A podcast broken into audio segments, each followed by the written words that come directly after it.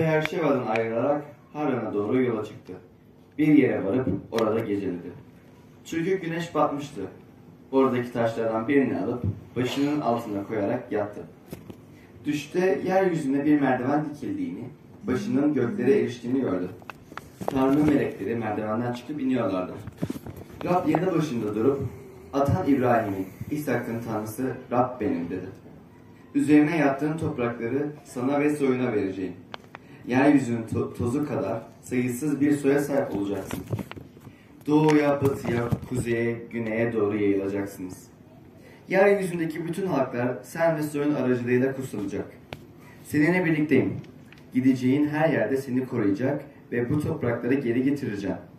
Verdiğim sözü yerine getirinceye kadar senden ayrılmayacağım. Yakup uyanınca Rab burada ama ben farkına varamadım diye düşündü. Korktu ve ne korkunç bir yer dedi. Bu Tanrı'nın evinden başka bir yer olamaz. Burası göklerin kapısı. Ertesi sabah erkenden kalkıp başının altına koyduğu taşı anıt olarak dikti. Üzerine zeytinyağı döktü. Oraya Betel adını verdi. Kentin önceki adı Luz'du. Sonra bir adak adayarak şöyle dedi. Tanrı benimle olur, gittiğim yolda beni korur, bana yiyecek, giyecek sağlarsa, babamın evine esenlik içinde dönersem, Rab benim Tanrım olacak. Anıt olarak diktiğim bu taş Tanrı'nın evi olacak. Bana vereceğin her şeyin ondalığını sana vereceğim. Amin. Çok teşekkürler Batu. Çok sağ ol. Hemen her şeyi hazırlayacağım. Merhabalar, nasılsınız? Güzel. Batu'nun söylediği gibi vaaz serimizi sona geliyor. Bugün rüya hakkında vaaz serimizi son bölüme bakıyoruz.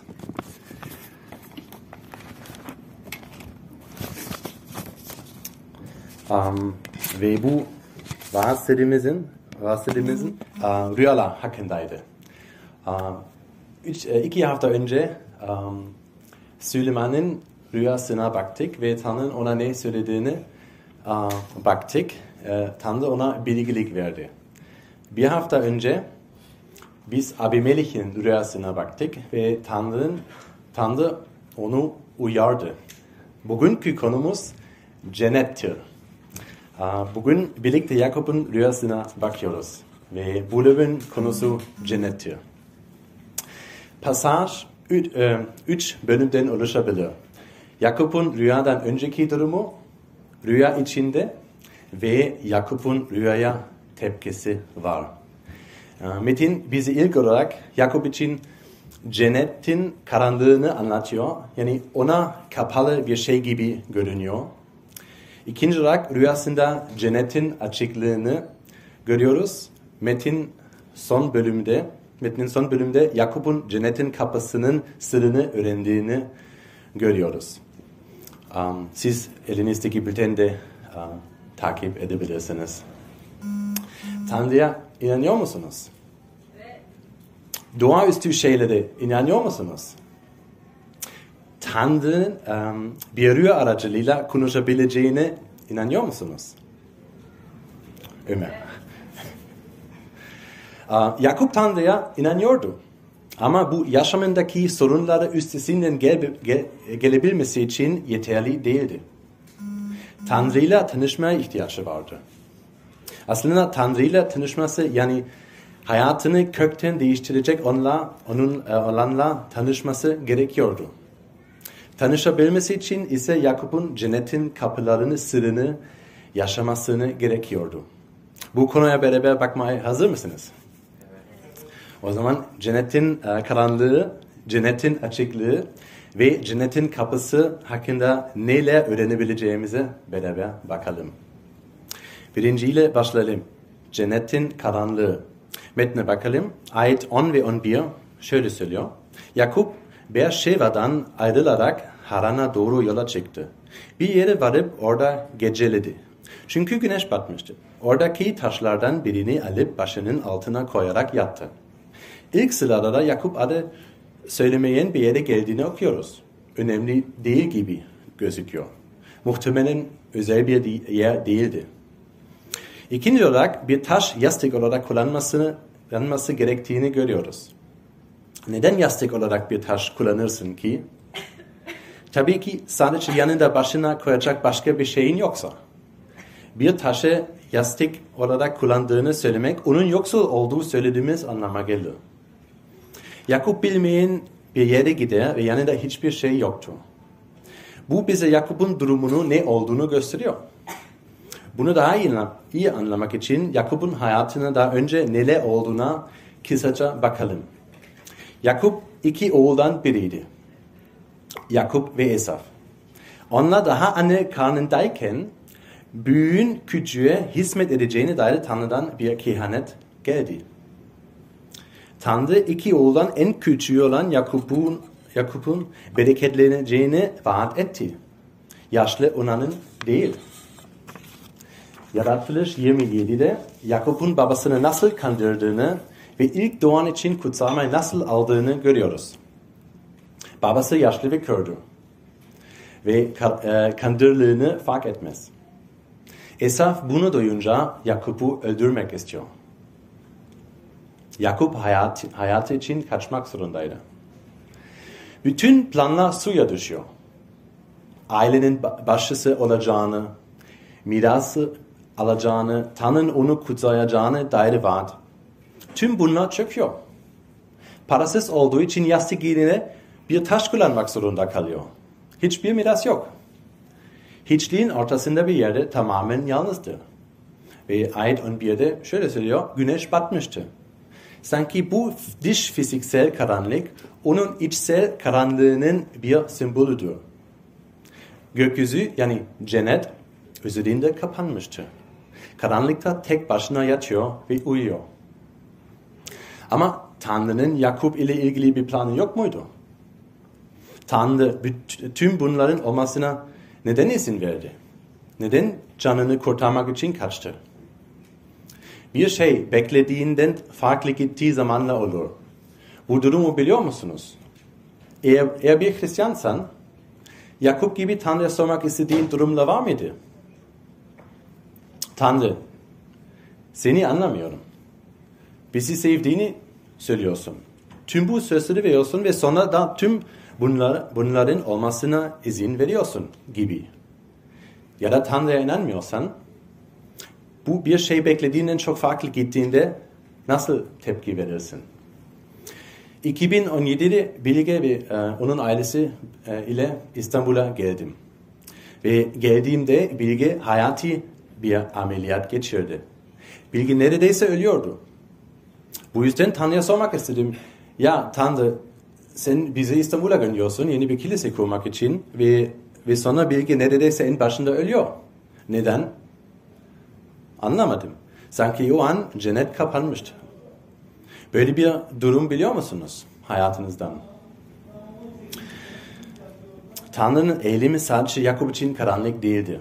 Aynı zamanda Tanrı'nın kendisi de Yakup'tan uzaktı. Tanrı hakkında bilgi sahip olmak yeterli değil. Tanrı'yı tanıması gerekiyor. Ahlaki kurala uymak yeterli değil. Kişinin Tanrı'yla bir tanışma yaşaması gerekiyor. Senin durum nasıl? Kutsal kitabı bir kurala kitap olarak mı görüyorsun? Yoksa Tanrı'yla gerçekten tanışabileceğin bir vahiy kitabı olarak mı görüyorsun? Tanrı senin için sadece sana her şeyi yasaklayan bir Tanrı mı? Yoksa gerçekten tanıyabileceğin günün veya geçin herhangi bir saatini konuşabileceğin biri mi? Sanki cennet Yakup'a kapalıdır. Kapalıdır. Dış karanlık onun iç varlığını da ele geçirmiş gibi görünüyor. Sonra Yakup rüya görüyor ve her şey değişiyor. 12. ayette bir rüya görüyor ve bu rüyada üç şey görüyor ve üç şey duyuyor. İlk gördüğü şey bir merdiven. Merdiven cennet, cennetten yeryüzüne uzanıyor ve her ikisine de dokunuyor. İkinci olarak meleklerin merdivenlerin inip çıktığını görüyor. Melekler nedir? Lütfen filmlere gösterilen ya da küçük heykelçiler olarak satın alabileceğiniz melekleri düşünmeyin. kutsal kitapta ne zaman gerçek bir melek görünse, meleğin her zaman korkma demesi gerekir. Meleklerin korkma demek zorunda kal, e, kalmalarının korkutucu ve ezici bir yanı olduğu açıktır. Melek kelimesi haberci anlamına gelir. Melekler Tanrı'nın bildilerini ve emirlerini iletmek ve yerine getirmek için dünyaya giden kraliyet, müjdecileri ve hizmetkarlarıdır. Melekleri, melekler merdiven çıkıp iniyor. Bu da Tanrı'nın kraliyet gücünün hareket halinde olduğu anlama gelir. Üçüncü gördüğü, e, üç, gördüğü üçüncü şey şudur. Rab, yani ayet 13, Rab yanı başında durdu. Bu şu anlama geliyor. Ya Yakup sadece bir merdiven görmüyor. Sadece melekleri görmüyor. Aynı zamanda Rab'in kendisi kendisini de görüyor. Rab burada farklı şeyler söylüyor. Bunlar tam da Yakup'un duymaya ihtiyacı olan şey. Yakup arkadaşsız ve ailesiz. Yalnız kalıyor. Tamamen yalnız da ve Rab nerede olursan ol seninle birlikte olacağım dedi. İkinci olarak tamamen savunmasızdır. Hayatı için kaçıyor belirsizliğe doğru. Rab şöyle der, nerede olursan ol, seni takip edeceğim. Seni kutsayacağım. Dediğim yapacağım. Tamamlayacağım. Belki de Yakup gibi biz de bazen Tanrı'nın çok uzakta olduğunu, bu dünyada olan her şeyin rastgele ve korkunç olduğunu ve Tanrı'nın umurunda olmadığını düşünüyoruz. Ama gördüğümüz şey şu. Tanrı uzakta değil. Cennet kapalı değil. Tanrı'nın gücü dünyada çalışıyor ve bizi bunu göremiyoruz. Bize söylenen ilk şey budur. Her şeyi anlamıyoruz dünyada ama şunu görüyoruz. Tanrı çalışıyor. Tanrı işte. Bu ilk nokta. İkinci nokta cennetin açıklığı. Öğrendiğimiz ikinci şey cennet sadece genel olarak açık değil. Yani Tanrı çalışıyor. Aynı zamanda Yakup için de açık. Bu inanılmaz. Yakup uyandığında ne der? Vay cana, e, canına. Bu harikaydı mı? Hayır, o korkuyor. Diyor ki, korkt, ayet 17 korktu ve ne korkunç bir yer dedi. Bu Tanrı'nın evinden başka bir yer olamaz. Burası göklerin kap, e, kapısı. Burada ilginç olan Yakup'un Tanrı hakkında soru sormamasıdır. Tanrı ile konuşmuyor ve Tanrı ona geliyor. Yakup zor durumda. Kötü şeyler yaptı. Her şey dağılıyor ama yargılanan kelimesi yok. Bu kutsal kitabın diğer bölümlerinde gördüğümüz kutsal Tanrı nasıl olabilir? Cennet sadece dünyaya açık değil, Yakup'a da açık. Ve burada ilginç bir terim kullanıyor. Burası göklerin kapısı, der. Bu bizim İncil'de birkaç bölüm önce bulunan bir hikaye yönlendiriyor. Yaratılış 11'de bir grup ya insan bir araya gelir ve ona bir kule inşa ediyor. Tepenin cennette, cennet ulaşması gerektiğini söylenir. Yaratılış 11.4 şöyle söylüyor. Sonra kendimizi bir kent kuralım dediler. Göklere erişecek bir kule dikip ün salalım. Böylece yeryüzüne dağılmayız. Bu kuleye Babel Kulesi adı verildi. Ancak bu sadece bir kule değil.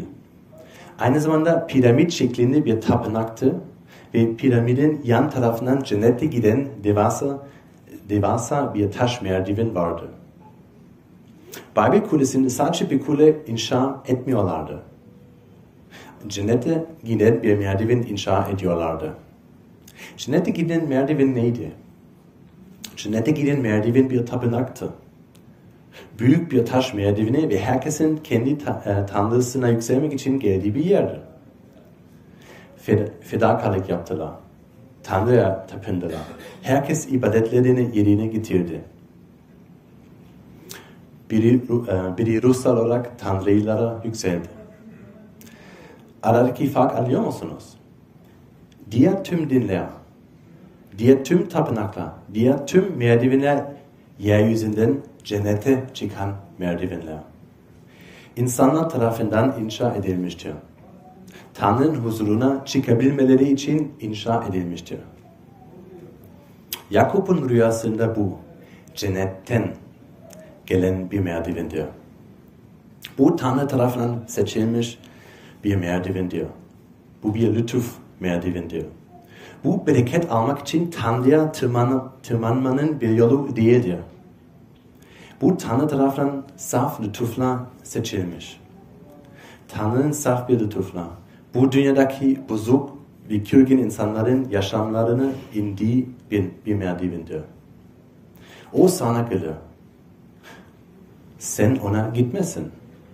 Tüm yolu gelir ve tam üzerinde duruyor ve sana koşulsuz sevgi verir. Diğer tüm dinler cennete giden bir merdivendir. Ama Tanrı'nın Yakup'a gösterdiği cennetin kapısı aşağıya inen bir merdivendir.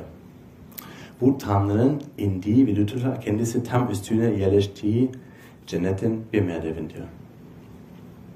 Ama hala bir sorumuz var. Sorun nedir? Kutsal bir Tanrı böyle bir şey nasıl yapabilir? Yine Yak Yakub'a Yakub'a bakın. Kutsal kitapta insanların Tanrı'ya geldiği yerleri gördüğümüzde Tanrı'nın kendi göstermesi normaldir. Ama bu garip. Yakup Tanrı'yla kesinlikle hak etmediği bir şekilde karşılaşır. Tanrı, Tanrı'yı bile aramıyor. Tanrı'yla bile konuşmuyor. Kaçmaktadır ve yine de Tanrı mutlak bir, mutlu, bir lütufla tüm kutsal melekleriyle birlikte onun yaşamına gelir. Bu nasıl olabilir? Kutsal Tanrı bunu nasıl yapabilir?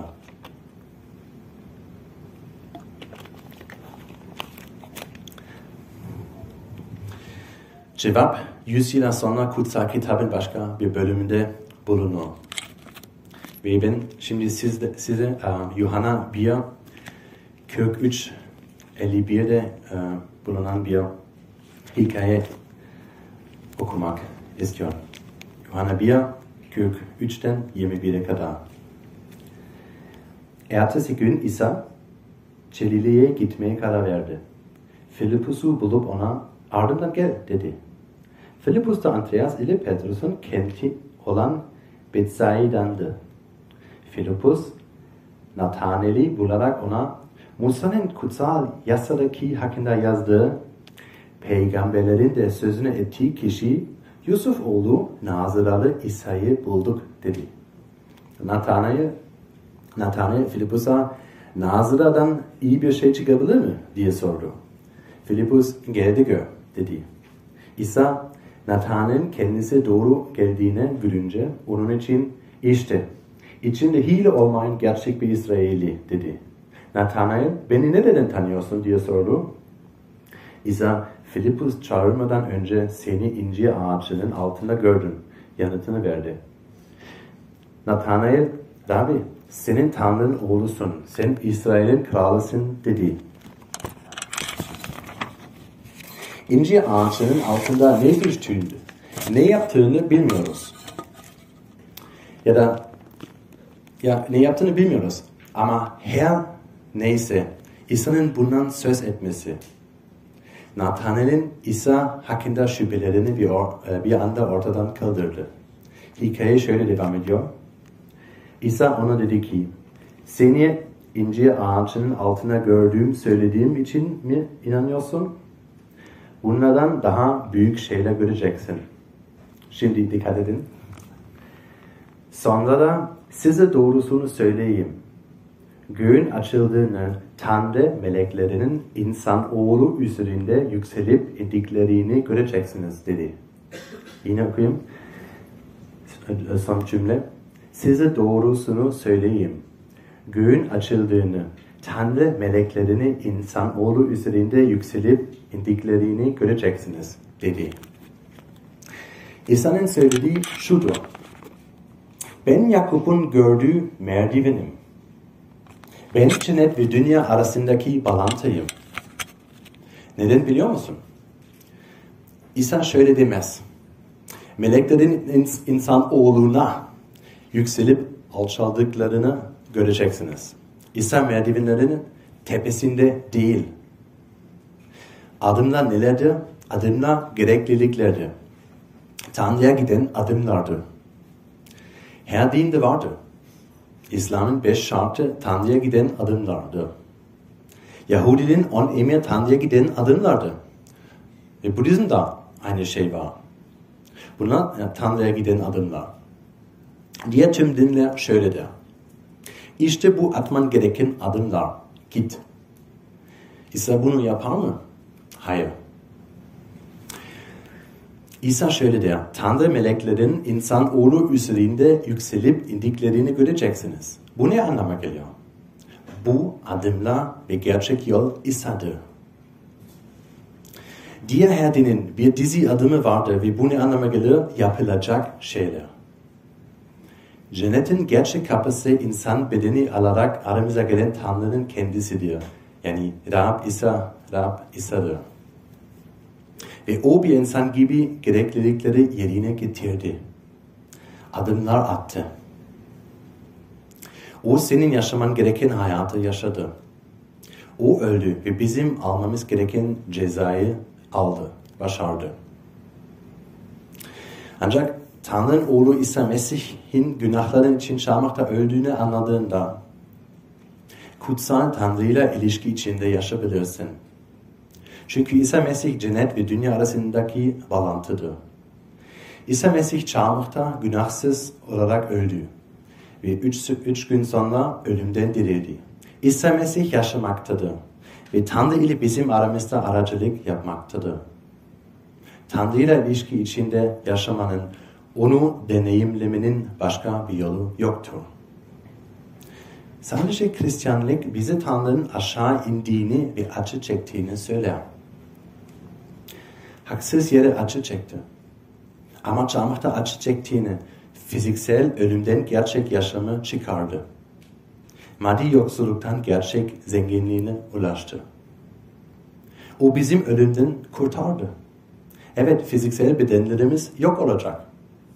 Ama içimizdeki insan eğer İsa Mesih'e Rabbin ve kurtarıcın olarak iman ediyorsan sonsuza dek yaşayacaktır.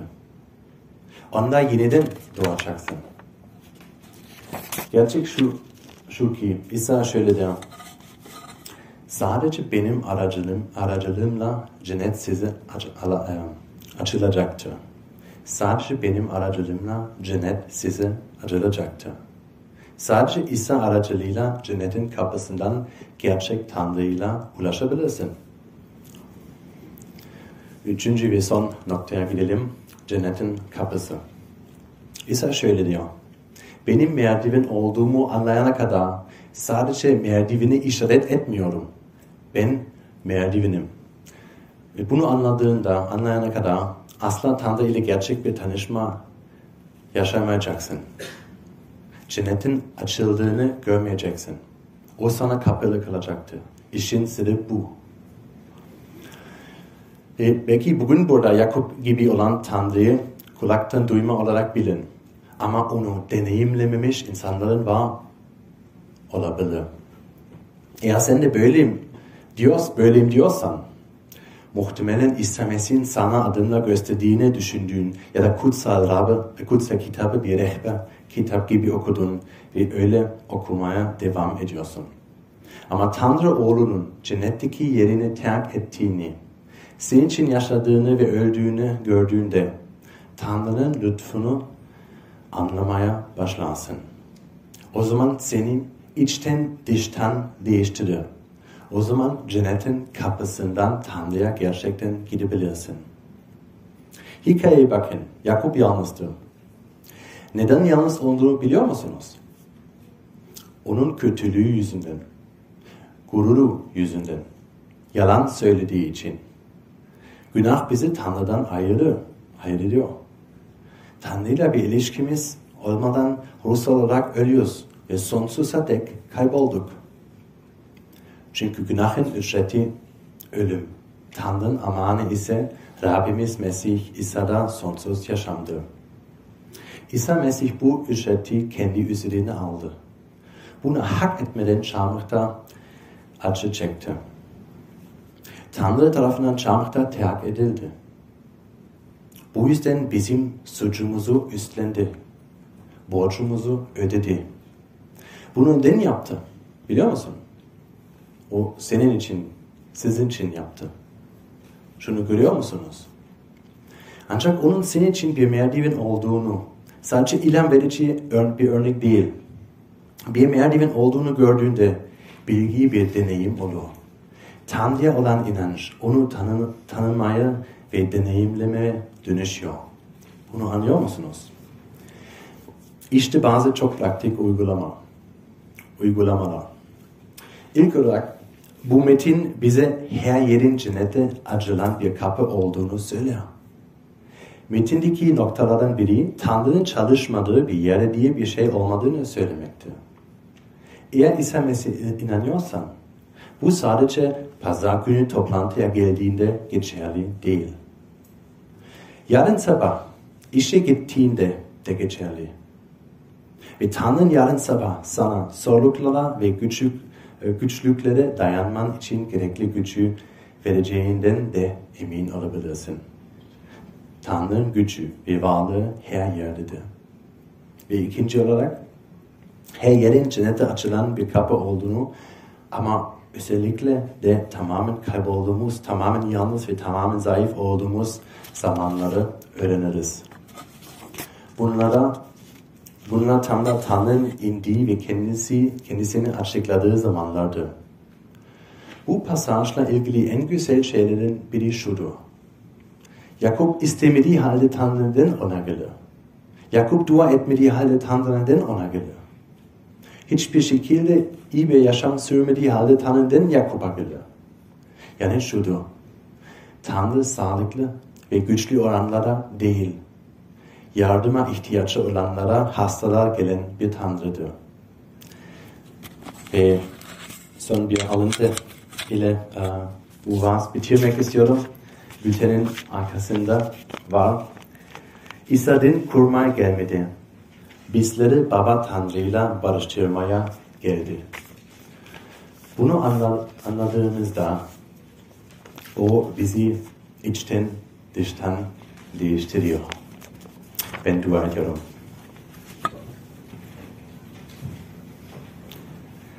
Ya göklerdeki babamız, ben sana teşekkür ederim. Sen senin oğlun dünyaya gönderdin bizim için. Günahkar olduğumuz, ya olmasına, olmamıza rağmen bize geldin. Bizi, bizi kurtardın. Ve şimdi sana dua ediyorum Rab, lütfen bizi güçlendir. Sadece şimdi ve sana e, şarkı söylediğimiz zaman değil. Aynı zamanda yarın sabah, bu akşam, yarın sabah, yarın akşam, gelecek günlerde lütfen bizi güçlendir. İnançlarımızı güçlendir. Ve hala seni o kadar iyi, o kadar yakın tanımıyorsak lütfen kendi ya bize tanıt. İsa Mesih adıyla bunu dua ediyorum. Amen.